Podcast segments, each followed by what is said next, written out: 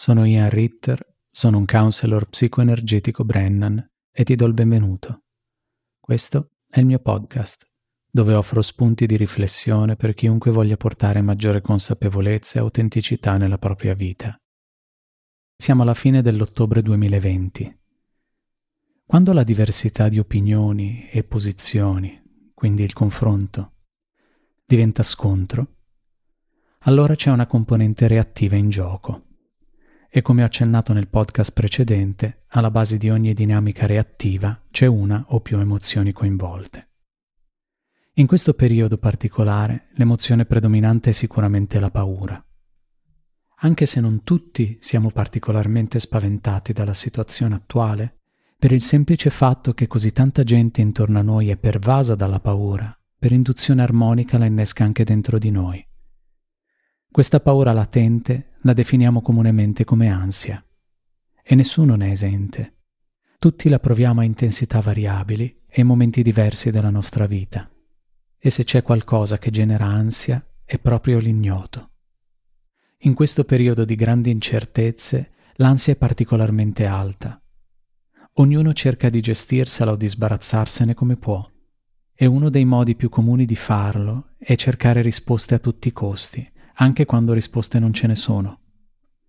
In tanti prendono posizioni a favore o contro determinate linee di pensiero e si scontrano, laddove quasi nessuno ha le competenze specifiche o l'esperienza sul campo per avere la certezza di ciò che afferma.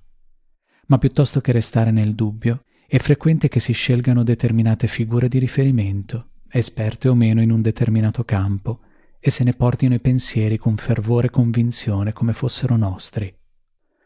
Spesso sono ragionamenti validi e sensati, a volte possono esserlo di meno, ma il punto non è questo. Il punto è che sentiamo il bisogno di prendere una posizione per forza, perché l'idea di restare nell'ignoto e nell'ignoranza diventa insostenibile a causa dell'ansia. Ma prendere una posizione nel momento in cui è coinvolta l'ansia significa soprattutto trovarsi un rivale, un nemico, ovvero un pretesto per incanalare quella rabbia che così spesso è la diretta conseguenza della paura. A questo punto non abbiamo più delle idee ed un dibattito, ma abbiamo delle armi ed uno scontro. Ma cosa succede se non prendiamo una posizione? Beh, succede che restiamo a guardarci negli occhi con la nostra ansia, e pochi di noi sono disposti a farlo. È però indispensabile per evitare che al clima di tensione che già pervade l'ambiente che ci circonda, contribuiamo con la nostra aggressività. Non prendere una posizione non significa astenersi da un dibattito scomodo, vuol dire non dare energia a quella parte di noi che vuole trovare un nemico a tutti i costi, che vuole trovare a tutti i costi un colpevole per il disagio che stiamo provando dentro. E a questo punto ogni pretesto è buono. Non prendere una posizione vuol dire ammettere di non sapere e di non avere modo di verificare con mano come stanno veramente le cose, accettandone il disagio. Non aderire a tutti i costi a quella che è per forza di cose un'opinione altrui. Non prendere una posizione vuol dire scegliere di non appartenere a una fazione, vuol dire non scegliersi a tutti i costi qualcuno da accusare, da giudicare e da condannare per tutto ciò che sta accadendo. Trovare un colpevole non diminuirà l'ansia che tutti proviamo in una misura o in un'altra. Ciò che migliorerà la nostra situazione non sarà un vaccino o lo smascherare l'ordine mondiale che ci vuole in schiavitù in base alla fazione d'appartenenza. Questi obiettivi sono palliativi per un'ansia interiore che tutti proviamo, nessuno escluso. La disponibilità a riconoscere e tollerare questo disagio sarà ciò che ci permetterà di trovare un po' di pace. È controintuitivo, lo so, ma ciò che si resiste, persiste. Più la situazione è incerta, più sale l'ansia. Più sale l'ansia, più sale il bisogno di sbarazzarcene. E per farlo siamo abituati a cercarci un responsabile esterno per ciò che proviamo internamente. Ci creiamo l'illusione di un nemico e lì incanaliamo tutte le nostre energie come se sconfiggendo questa entità troveremo pace. È però una battaglia senza fine, perché ce n'è sempre uno nuovo, solo con un'uniforme leggermente diversa.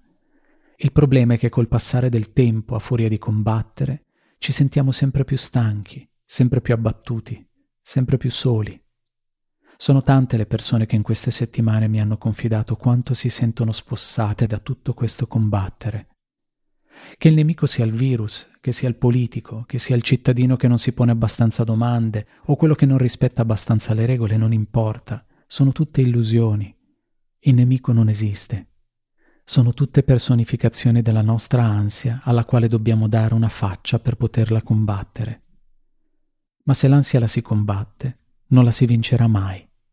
Non perché è un nemico troppo forte per noi, ma perché l'ansia è la nostra paura di un'esistenza incerta. È la difficoltà di fronte a ciò che non si sa. È la nostra fragilità, è la nostra parte bambina che dice «non so come andranno le cose e se ce la potrò fare». Non possiamo vincere una battaglia contro la nostra parte bambina perché non stiamo facendo altro che tentare di sconfiggere noi stessi.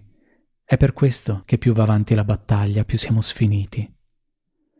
Un bambino spaventato non lo tranquillizzi aggredendolo, lo fai solo abbracciandolo e rassicurandolo del fatto che non è da solo e che noi siamo lì con lui. Anche se a molti non piace l'idea di stare agendo da una propria parte infantile, al momento siamo tanti bambini spaventati che si aggrediscono a vicenda, non facendo altro che aumentare la paura collettiva. È il circolo vizioso di un meccanismo fallato che non ci porta al risultato desiderato. Ma lo possiamo interrompere questo circolo vizioso e lo facciamo innanzitutto prendendo atto di questo meccanismo perverso e scegliendo di non metterlo più in atto, rendendoci conto che siamo costantemente in reazione, anche quando siamo convinti di essere nell'azione, facendo un passo indietro, facendo un respiro profondo. E dicendo mi arrendo, uscendo dalla battaglia, deponendo le armi e l'armatura, riconoscendo di essere così arrabbiati perché abbiamo paura, riconoscendo che l'altra persona è spaventata quanto noi e per questo ci aggredisce, vedendo che questa persona ci fa da specchio e poiché non ci piace prendere atto del fatto che abbiamo paura, ci fa arrabbiare ancora di più. Ma arrendersi non significa smettere di agire per ciò che sentiamo giusto. Significa piuttosto smettere di reagire nei confronti di ciò che sentiamo sbagliato. E non c'è nulla di male nello scegliere la soluzione più comoda, ma questo ha un impatto sul collettivo. Fare un respiro in più e sentire che la nostra ansia ha ben poco a che vedere con l'altro è più faticoso, ma ci mette più in contatto con il nostro potere e ci sentiamo meno vittime delle circostanze e del comportamento altrui. A quel punto possiamo scegliere di essere più comprensivi o di aggredire. Non c'è giusto o sbagliato, però c'è la conseguenza delle nostre azioni. Se ci dà più soddisfazione sfogarci su qualcun altro, siamo liberi di farlo, ma questo ci porterà ad essere una società sempre più frammentata e divisa. E questo non sarà dipeso solo da come si sono comportati gli altri, ma anche da come noi abbiamo scelto di affrontare la nostra ansia. Tutti siamo umani, tutti abbiamo un cuore, tutti vogliamo stare bene. Tutti siamo spaventati. Tutti abbiamo la possibilità di scegliere. Possiamo creare una società più armonica e più coesa nell'affrontare questa situazione se riusciamo a tranquillizzare gli uni gli altri. Tutti abbiamo l'opportunità di essere comprensivi e scegliere di dire una parola rassicurante a qualcun altro, perché facendolo rassicuriamo anche noi stessi.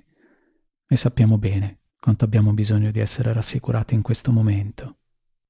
Per chi fosse interessato ad un percorso di crescita personale o anche solo per un contatto, può fare riferimento al sito www.ianritter.com. A presto.